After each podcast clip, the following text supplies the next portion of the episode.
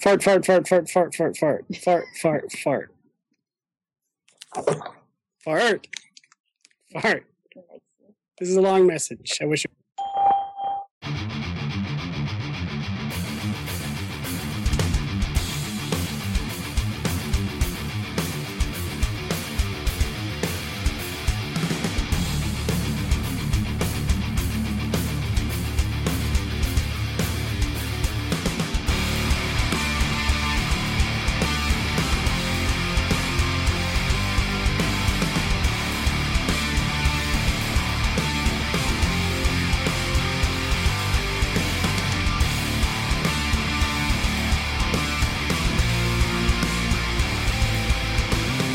everybody, welcome back to the Harmonics podcast. It's been an eventful couple of weeks, I think. I don't, yeah, I don't really remember. I don't remember anything from the last twenty-four hours to the last five months of my life. Yeah. At all. Nothing. Not like a goldfish. But it doesn't matter because we've got a good episode. Uh, oh, breathing hard into the mic there. we've uh, we're rolling. We're keeping it rolling with the uh, Friends of Harmonics guest podcast thing. Uh, because otherwise we have literally nothing to talk about. uh, so today on the show we have, um, well, first of all, we've got our regulars. We've got Jessa, Christine, uh, and uh, from our finance department, Mister Tom Bender. Representing. Yep. But uh, our real guest, you're not our guest, Tom. Our real guest is uh, from Iron Galaxy Studios, Mister David Lang. Greetings, greetings all. How's it going? It's going all right. I feel like there should have been applause. Yeah, we'll, we'll, we'll pipe in some in applause in the post.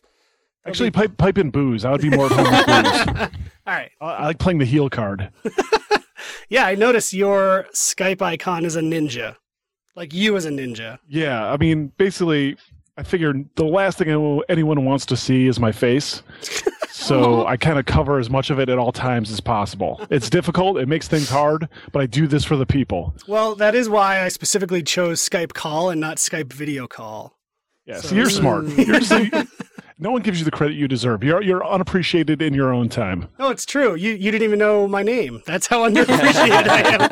I, th- I think that's because your engineer, in addition to compressing this, and he's also running you up a few octaves. That's why. That's weird. I heard, oh, I heard well, some melodious tones. It just that's sounded really like weird. Air. So we're all coming across as like we're auto-tuned to you. Oh no, I sound like a chipmunk then. It's, it's pretty weird, yeah. It's a little strange, only but dogs can hear Jessica. I'm, ada- I'm adaptable. I'm adaptable. That should not be happening. But anyway, well, there's, that's there's, fun. There's there's many things right now that shouldn't be happening. So uh, for some context, as I said, Dave is definitely a friend of uh, us, of Harmonics.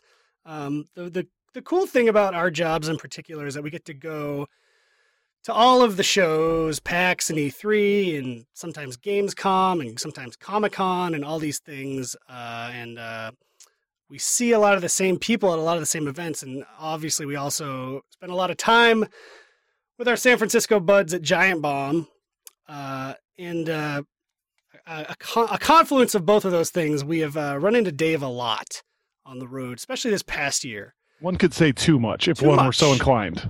One could. I, I'm not going to say that. No, I wouldn't say that either, but one could. Yeah. The argument could be made. Um, and Dave isn't just a dude. I mean, he's definitely a dude, but he's not just a dude. Uh, he also uh, is representing, uh, like I said, Iron Galaxy Studios, and they're making the fine video game right now, the buzzworthy video game Divekick. So you're legally obligated to say it like the game says it. Divekick! There you go. Exactly. That was actually pretty good. We've been playing a lot of Divekick. He says that a lot in the office. Dave, we have played so much Divekick, it's burnt into our T V, like our conference room T V where we have it hooked nice. up. Oops. And we were testing out one of our unannounced games yesterday, and people were freaking out because it looked like, in the art of the game, it looked like someone had like hidden a hidden like Divekick message. Divekick watermark. We're gonna get sued. Yeah, exactly. That's how much we've been playing it. Um, so... Rather I than gotta, I got to get some balance notes from you guys. I want to hear uh, what characters you like, what strategies are showing up. I got to sure. get some balance notes out of you guys. Yeah, we'll get into it. Uh, give us give us a quick overview of what Divekick is for the uninitiated. So Divekick is a two-button fighting game. Um, there's no directional movement. There's no D-pad. There's no joystick. There's no anything. It's literally just two buttons.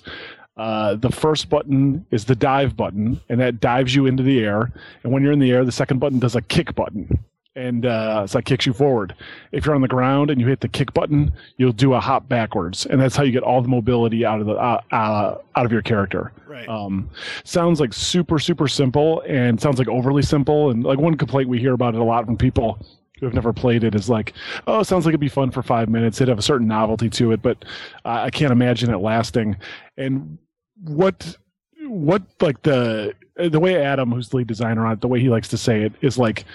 Uh, depth from complexity is a lie in games, right? Like, you do not need to have all this complexity to have depth. And what this game reinforces is, like, really good fighting game fundamentals. It's basically, like, when you're playing Street Fighter Four or Marvel or whatever, it's all about maintaining a safe distance from your opponent. Like, basically knowing all the attacks you can do, all the attacks your opponent can do, and then staying at a distance that kind of maximizes your options over his. And that's all Divekick is, right? Divekick is about understanding the spacing between you and the other character and trying to stay at advantageous spacing at all times. So it's like a really, really cool fighting game for beginners because you kind of like get to learn all this stuff. Um, but it's also got a lot of depth for people who have been doing it for years and years and years. So there is your twenty-minute explanation of what Divekick is. Uh, you didn't give your patented explanation of how the damage works, though. Oh, yeah. So uh, that's uh, also thank you, Eric. That's a wonderful yes. Set. So uh, Divekick is also like one hit, one kill. Uh, and it's basically if you get hit with that foot, you're done for a round. And this is because all characters have a thousand health. And we all, we've actually upgraded. And since the build you have, oh my God. Uh, all characters have a thousand health. And now every kick does eight billion damage. That's incredible. So, yeah, I actually think I was playing it. I don't know if it was a bug, but I think I got hit and somehow survived. We, yeah, I mean, it's it's work in progress, right? uh, we're still like ironing out a lot of bugs, but uh, nothing would nothing would shock me along those lines. No, I have to admit, uh, Dave, that uh, when I first heard about it, I was one of those ones who was sort of was like, "Oh, it's a funny joke," uh, but how is that possibly a game? Uh, and then when I actually got my hands on it, it becomes apparent pretty quickly that. You know, if you just try a few of the different characters and you realize how different each of them are, uh, it is crazy deep for a game with two buttons and one-hit kills. Yeah, when we put in the the techniques, so every character also has two like special moves they can do, one on the ground and one in the air. And uh, if it wasn't for that, I think we'd top out at like, you know, five or six characters in the game total, just because like you can only do so much with like the kick angle and the speed and how high they can jump. Yeah. But once once we put in the special moves, that just unlocked this whole layer of strategy to the game that just adds so much uh, depth to it. I mean, we've literally been playing it every day in the office for about a year now, and uh, still discovering new things to do and new ways to play it and character strategies and all that stuff. So it, it's uh, it's pretty, yeah. Sometimes I'm like, I didn't create the game, so I can say this without without full humility. uh, it's an absolute genius, and uh, I'm pretty astounded sometimes with how much how much gameplay there is in just that simple idea, right? Yeah. How did it? Didn't it? How did it start? Wasn't there a Kickstarter at some point? Yeah, so the background of the game is uh, Adam Hart, who goes by Keats. Uh, he is the editor-in-chief of Shiroken dot com, and that's like the biggest fighting game in probably the U S and Europe, fighting game website. And uh, he also runs a tournament here in Chicago. It's kind of like one of the majors on the road to evolution.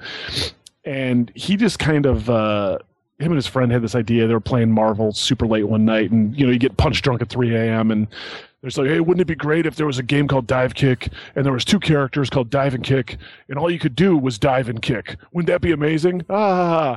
And then like, well, let's just do it and see what happens. You really and, kept uh, to the original vision quite, uh, quite astutely. And so uh, they started working on it. Then they quickly realized they were onto something. And originally, it was just going to be a promotional thing for Adam's tournament. Like, hey, come out and check out this game, Divekick. And um, that's where I actually played it for the first time. Um, Adam told me about it before because we do a lot of stuff with Capcom. Like, we did Third Strike. We did Marvel Capcom Origins, Darkstalkers. We have D and D coming out in a few months with them. And so we, we tend to have a lot of fighting game people in the studio. So I hired Adam a few months before as a producer. And he told me about this, but I was, like, very much like everyone else in the world. I was like, oh, that sounds like... really dumb. Like that sounds like the stupidest thing of all time. Right. Have fun with that, kid. And then uh and then I went to his tournament and played it, and I like instantly fell in love with it, right? And realized the error of my my by just blowing it off. Um then a little bit after that, Adam did a Kickstarter, and he did it for think it was for like thirty thousand dollars, and he got like a little over thirty thousand dollars. And towards the end of it, we just started talking. I'm like, dude, what are you going to do with thirty thousand dollars? Like, yeah. thirty thousand dollars won't buy compatibility testing on the P C. It's like, well, what are you hoping to do with that?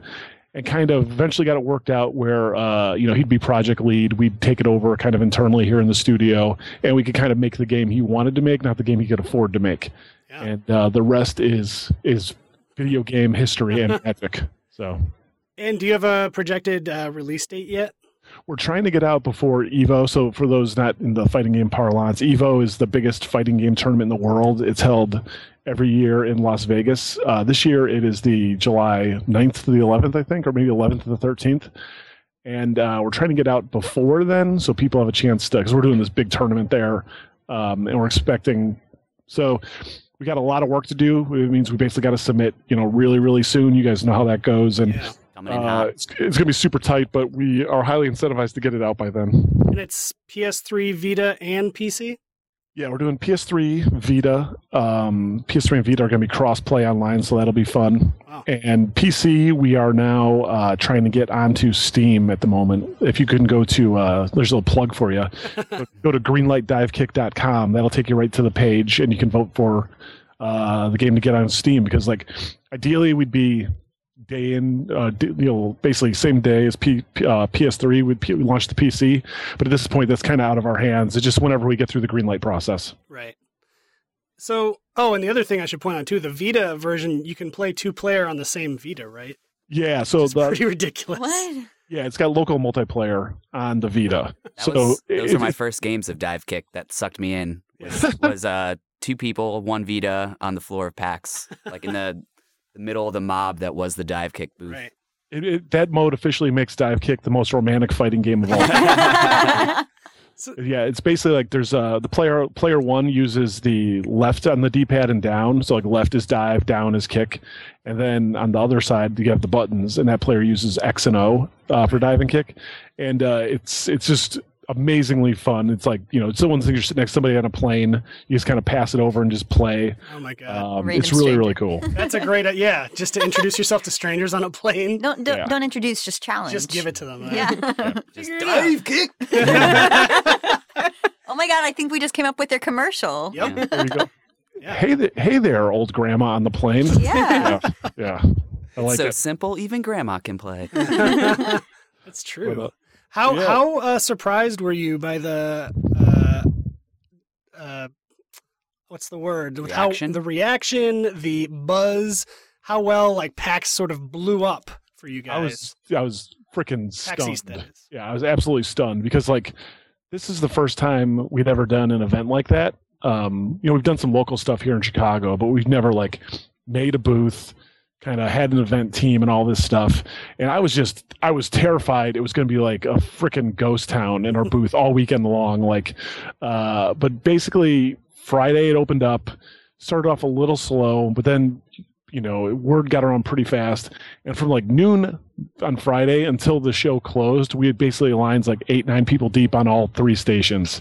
It was pretty crazy. It's like, you know, you look around and it's like, when you're basically living with the fear for three or four months that no one's going to get it, you know, yeah, it's like everyone's going to blow it off and think it's dumb. And that's basically like every day. That's all you're worried about. And how are we going to get around that? And to have people kind of embrace it like they did, it's been super gratifying and really amazing.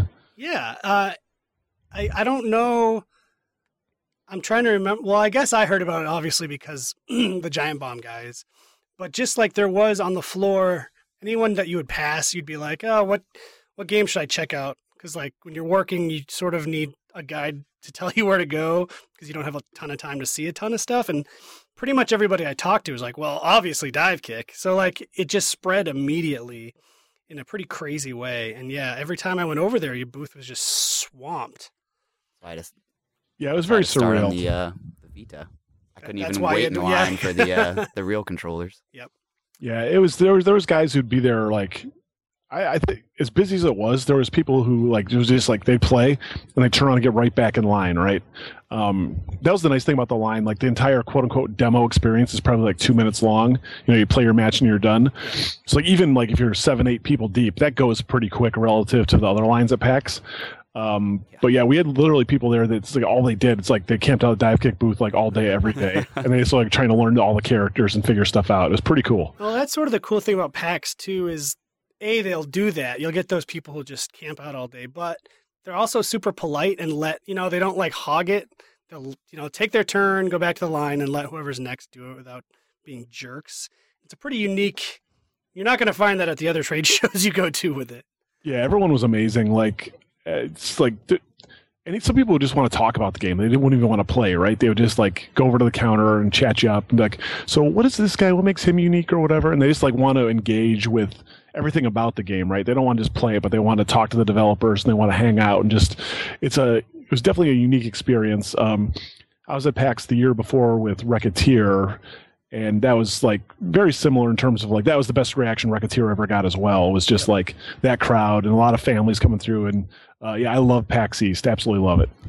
Yeah. And actually uh, it's not, it's becoming more common now, but the PAXes aren't really thought of as, as where people go to unveil their games or show them for the first time. I know it's becoming more common, but I think you really kind of took advantage of that because there wasn't a ton of other games on the floor that were like brand new. Uh, and it, and it, it seemed like a really smart move on your part, even if you had to drive all the way across the country in a U-Haul. Yeah, that was uh, so two, yeah, two things there. So the, the first, let's do the U-Haul story. So the, first of all, like eternally indebted to you guys for the P S three loaners, which we needed because our frickin' truck broke down in Syracuse, New York. um, so we had the Divekick Express. We built our own booth. Like we'd been building it for like six months prior to the event. Yeah, exactly.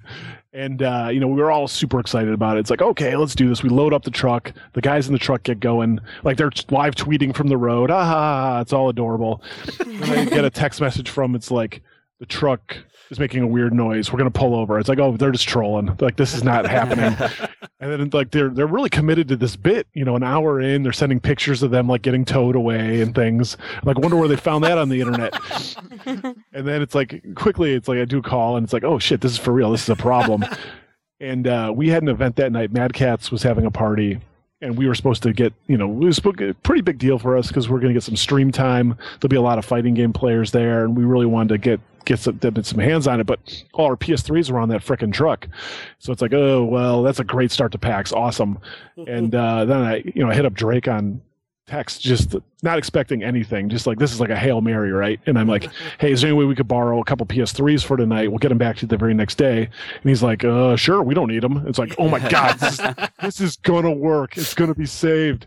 And uh, so we hustled over there, met, went into your fine office, saw the, saw the, all the trophies and everything. And uh, that is like the one nice wall in our office. The rest, yeah. You're being very kind. The rest of the office is like a garbage pit. It was, I was trying to, uh, your, I don't know if you know this or not, but your lobby is like a three G black hole. Yeah. Like, I was trying to tweet at you guys. That's part like, of the N D A. Yeah. Basically, like, oh, I'm in your lobby. Come say hi. But I couldn't even get a tweet out. So I was, I was pretty bummed. But, Bummer. Uh, Which is which is actually kind of like uh, risky because we also have like the glass fishbowl that if you get off the elevator, you could literally get trapped in there. Yeah, you're stuck. Oh, yeah. That's at true. The receptionist. Because yeah, I, I went up the stairs because I'm a total noob, and uh, I was banging on the door, and like literally like it was uh, five people walked by, and they knew I was there because I was banging. they, they, they wouldn't even glance over. That's it's like, you know, incredible. They've been trained, trained professionally to ignore that door and shun anyone who uses it. Yeah, they probably thought you were a confused like Harvard librarian because that's who th- those are the other people in the building with us is like the Harvard archive. They're the worst, aren't they? They pegged you for a Har- Harvard archivist. Yeah, I've always thought Dave looked like a Harvard yeah. archivist. Yeah, the disheveled look, the unshaven, uh, baseball hat pulled low, definitely yep. got that Harvard look on lock. uh, But no, but the, to, the thing that got us into that whole uh, how awesome you guys are for loaning us those P S three story was the you know the announce and basically for the first time people got to play Divekick at, at PAX East. The thing we had going for us with that is uh, you know we'd been taking the prototype uh, around to all the fighting game tournaments, and so like fighting game people knew it already and loved it, and so like if nothing else we knew we had fighting game guys that would show up, right? Um, and so that's strictly speaking of like, this was the first announce of the version we did, uh, but they'd been seeing Divekick and they knew the mechanics, and some of them were like really, really good at it already from before. So, like, not a true announce, but uh, yeah. definitely the first time anyone got to see the current first version. Public unveiling. Yeah, exactly. So is that's cool to hear that that I'm not I'm not really at all plugged into the fighting game community, but I know they are super hardcore. Um, was that part of your plan for all along to get them sort of be the, the early adopters to spread spread the word? Well, really, I mean, the, the, the, here's the sum totality of the plan, and this will give you some insight into what a good businessman I am. Oh, man, okay. Um, the plan was, wow, I love this game, and I happen to own a company that makes games. Let's do something about this. And uh, it's pay, you know, not a lot of like insight into like, oh, let's project out how many it'll sell and let's come up with a proper budget. It's just kind of like, no, we're going to do this one way or another. We're going to figure this out as we go. And uh, so far it appears like, you know, that's being rewarded because everyone that's, everyone that's played it loves it. Like um, the only people that kind of complain about it existing at all are people who've never even played it. So I, I have nothing you can do about that. Yeah. Well, yeah, it, it, you mentioned earlier on, and I think what's key about Divekick versus those other fighting games is I think all of us in the room, except for maybe you, Tom, like we don't play fighting games, but like diving, diving, huh? diving into Divekick uh, is super easy and super fun, like right off the bat.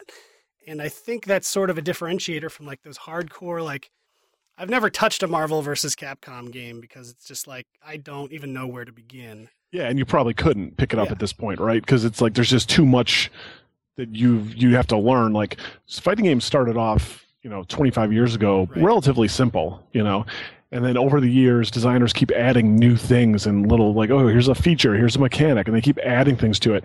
And now it's just this completely insurmountable amount of stuff you need to learn to even get competent. Exactly. Right.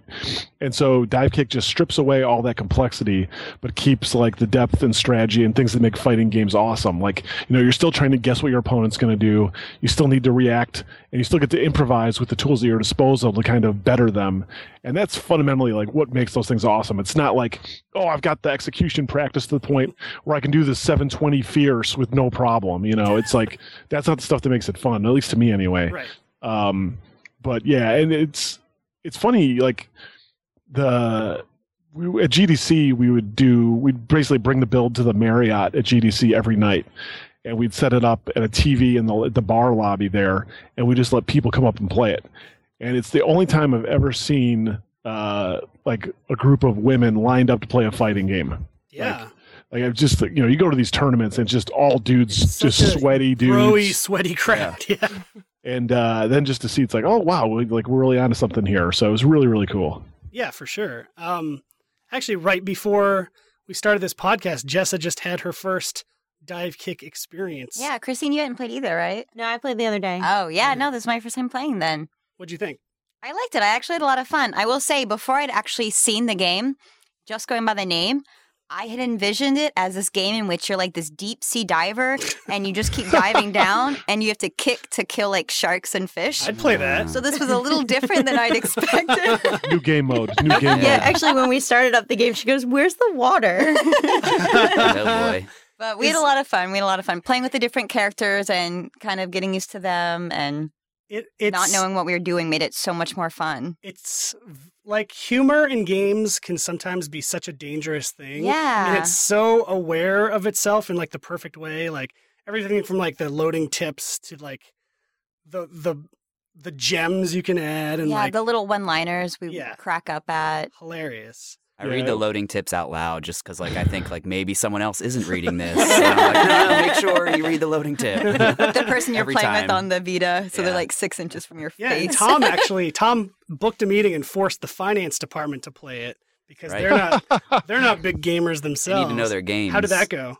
That went uh, well for them. Not I was I was feeling pretty good because I had some Divekick right. under my belt, and uh, I got I got schooled pretty hard. um So, yeah, not so great for me, but everyone had, had a good time. And to your point, Dave, you know, it was easy for everyone else to pick up and kick the crap out of me despite having played several times already. So, yeah, because, I mean, the last thing you want to do is, like, play, start feeling playing a game and feeling stupid immediately, right? Everyone just wants to pick up and have some degree of success, right? Yeah. And that's I mean, it gets no simpler to do that than two buttons, you know. Um, anyone can kind of step in. You can instantly explain it to them, and they can feel competent. Like, even if they're not, they don't understand all the depth, and they don't get the, you know, they don't get the strategy yet, they can still get in there and have fun and score some points and, and just experience the best part of the game, right? And it doesn't take an hour of tutorials to do that. So it's uh, it's really cool to see people like... Like, you know, this weekend we were at N C R, which is a fighting game tournament, and there's a lot of people there who had never played it.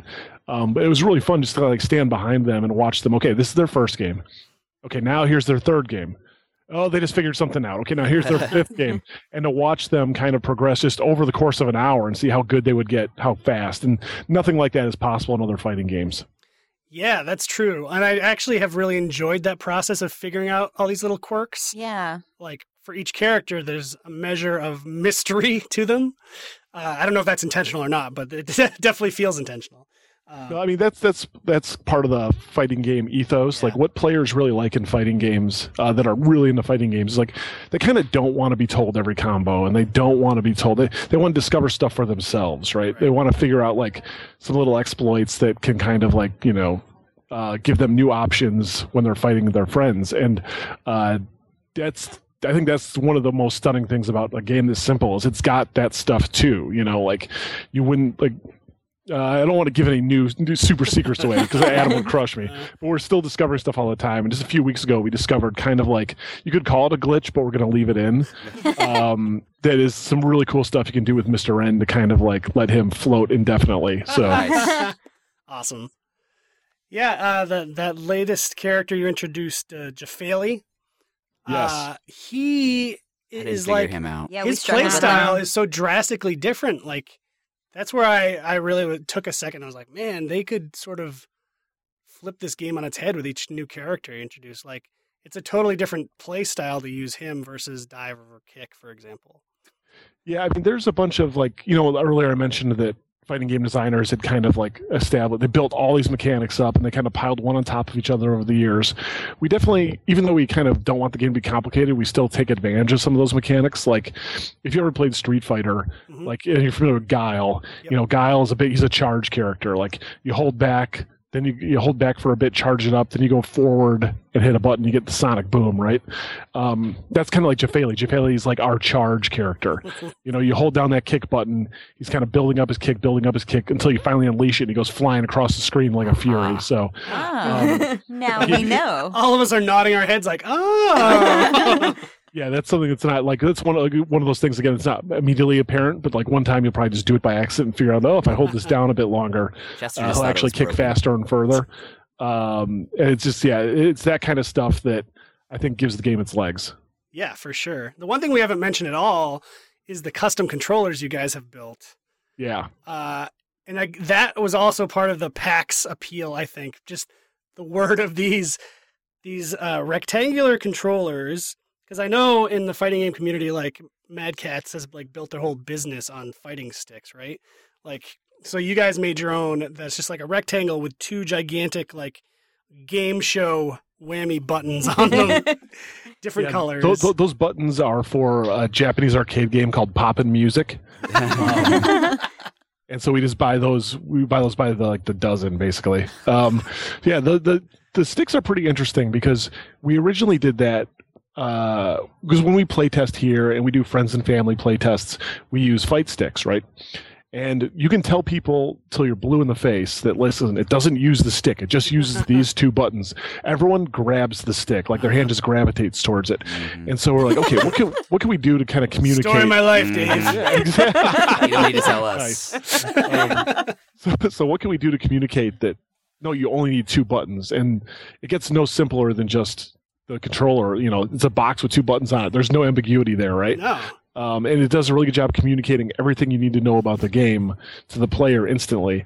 Um, the thing we didn't anticipate was that people would want to buy them. I'm not sure why we didn't see that one coming. Uh, but so we've been in talks like, oh, it'd be novel to get a bunch made for the team or whatever. But now we're kind of deep in talks with, you know, all the people you'd expect. Yeah. Um, to kind of make these come to market, actually. And uh, things are progressing actually better than I thought there. So uh, keep your fingers crossed. That's good to hear. We will keep our fingers crossed. But regardless, uh, you can play it with a Rock Band drum kit. Um, yeah, did we right. test that? Which is really fun. That's that was super satisfying. The only thing you can't those are do dime a dozen these days, so just run out exactly, and get some of right? those. Uh, which pads on the drum kit is it? It's uh, red and blue. Nice. Um, unfortunately, so we're going to have, in the build you have now, you kind of have to put the drums backwards to make dive and kick be left or right. Uh, in a build, once we get the build in there with actual U I, and you'll be able to map the controls to however you want, you'll be able to set up for the cymbal kit or the smoke effects kit. Oh, my God. Whatever you want to do. That's incredible. Wow. Well, that's cool. I figured with the time we have left, talk a little more about a one Mister Dave Lang, because you've been around. You've been around the block.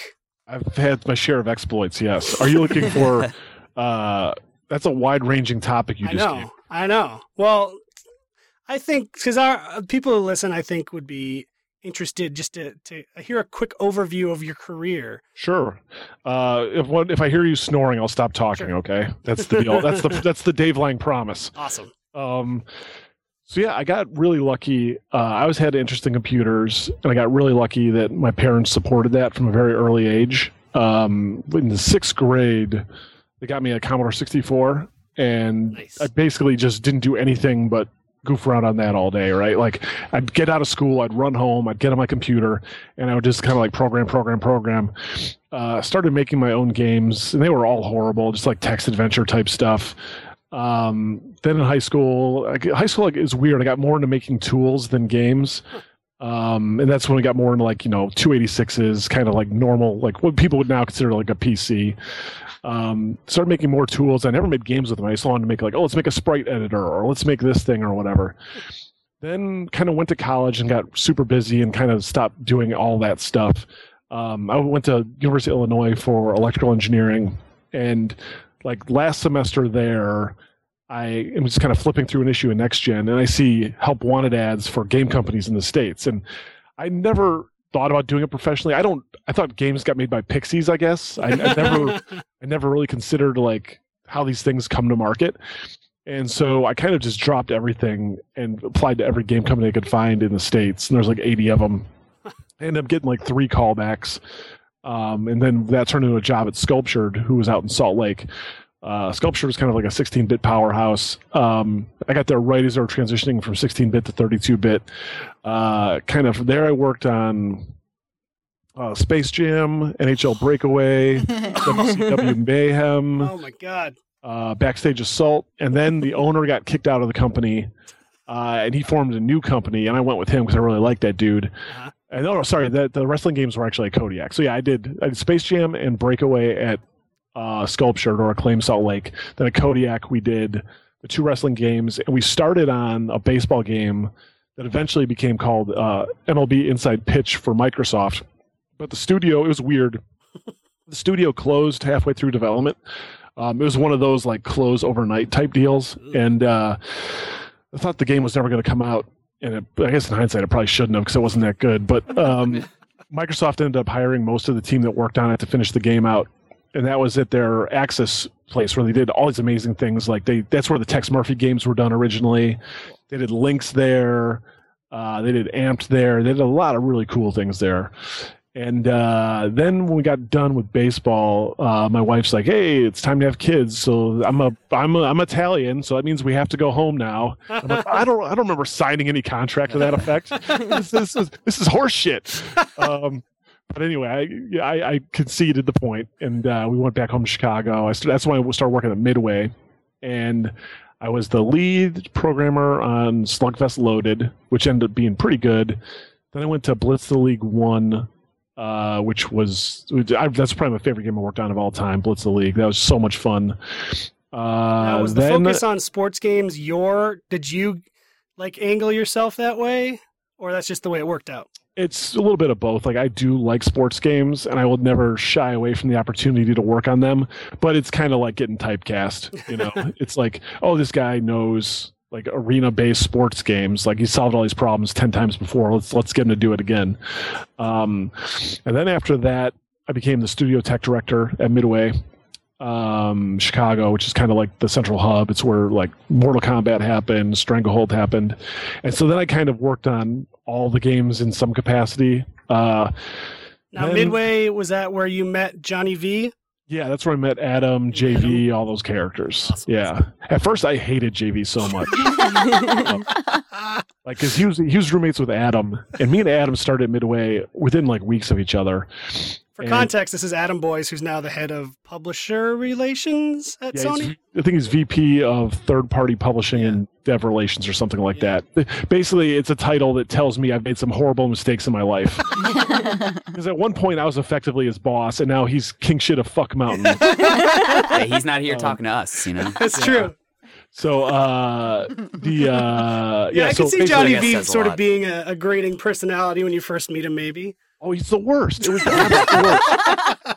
And then, but then I eventually figured it out, right? One day I was driving home and I was thinking about what a douche he was. And then I realized what it really is. I'm just, I was just jealous, right? Because he could get away with stuff I would never get away with. Like, because he's always he could, smiling. Yeah, because he always, he's just like, everyone loves him, right? And, uh, and once I figured that out, that, that truth out, besides being shaken to my core and visiting a psychologist for a month straight, that's when I kind of embraced him and we became super good friends. Uh, so if Johnny, if you're listening, uh, I realize it was all my error in hindsight. I'll definitely point him towards this. Yes. The Dave Lang apology cast. Yes. But yeah, no, he's an awesome dude and uh, he's killing it at Disney right now. So um, it's funny how all those guys went on to be awesome things. And uh, I'm Come just on, you, you own your own studio.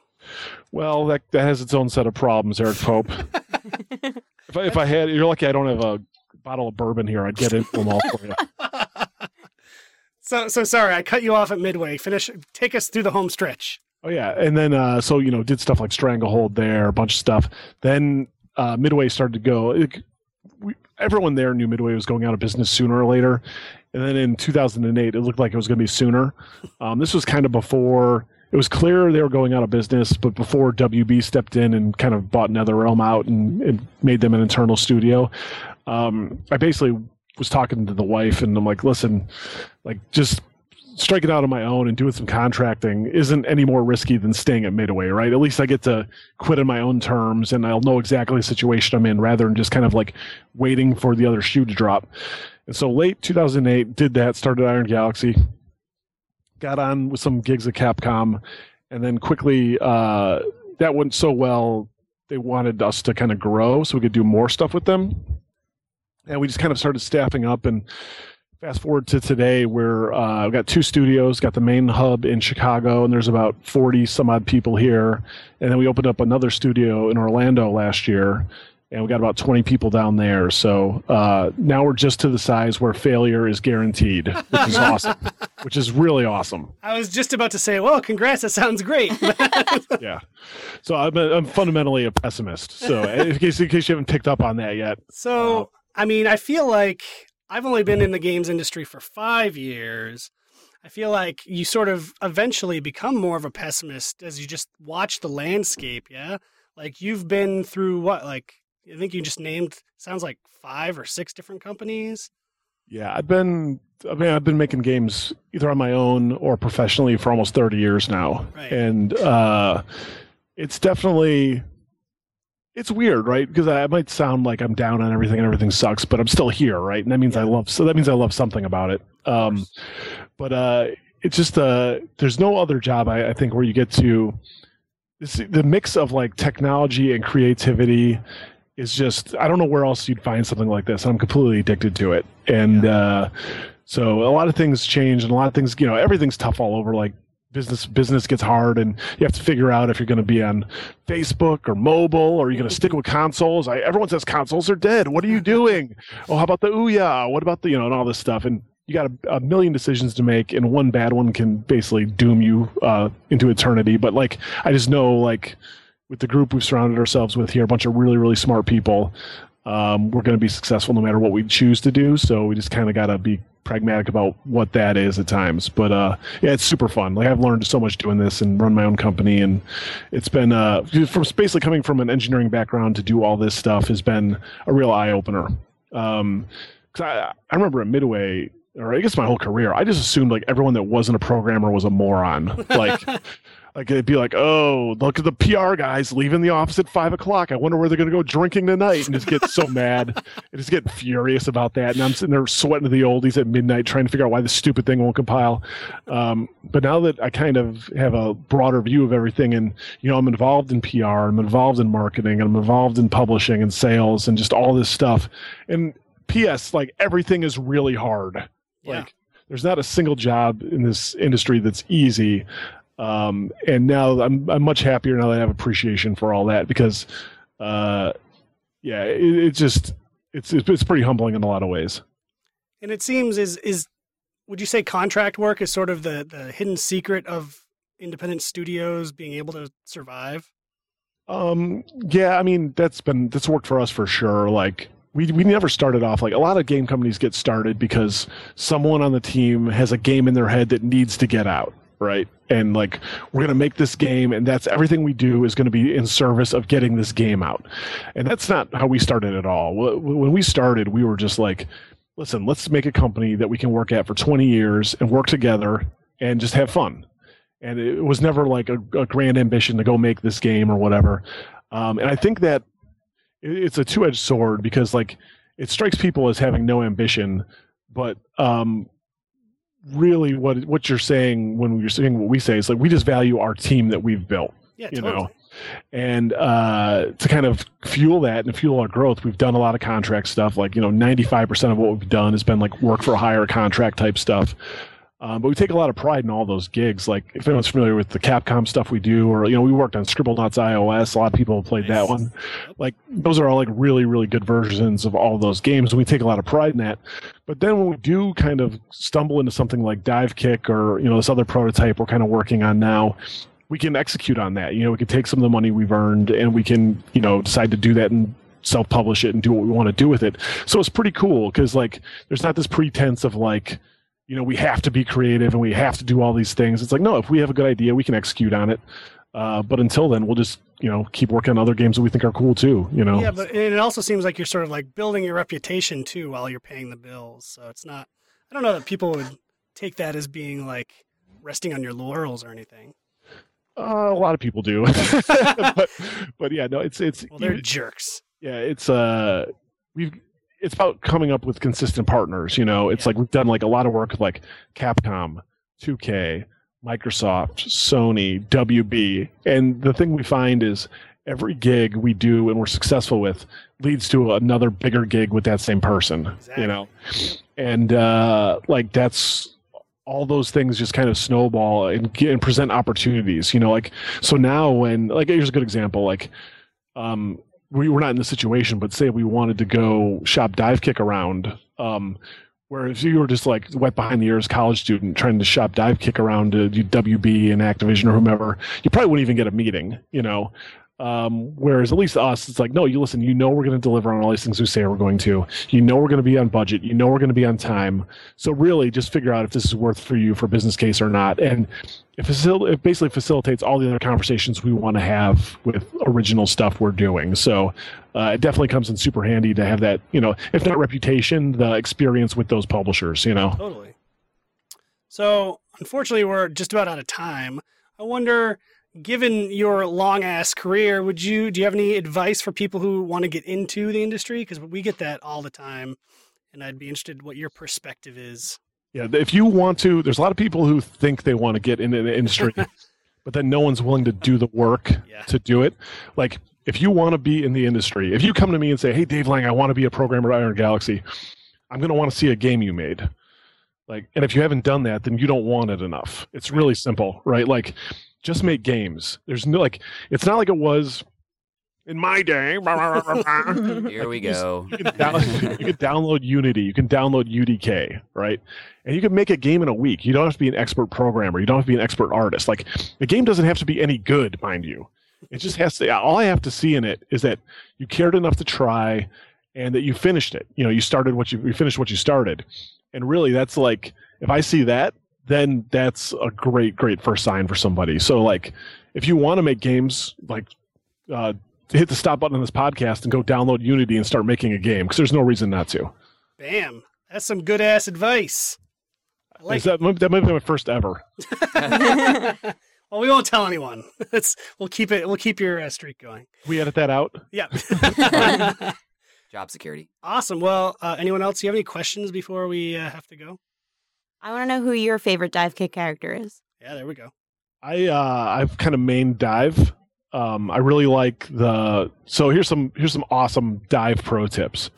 So like everyone start when they start using his specials, everyone starts using the parabolic arc, but that's not where it's at. You want to use your meter on the fast fall. So for those who don't know, uh, if Dive has enough meter, while he's in the air, if you hit both buttons, he kind of almost instantly teleports down to the ground.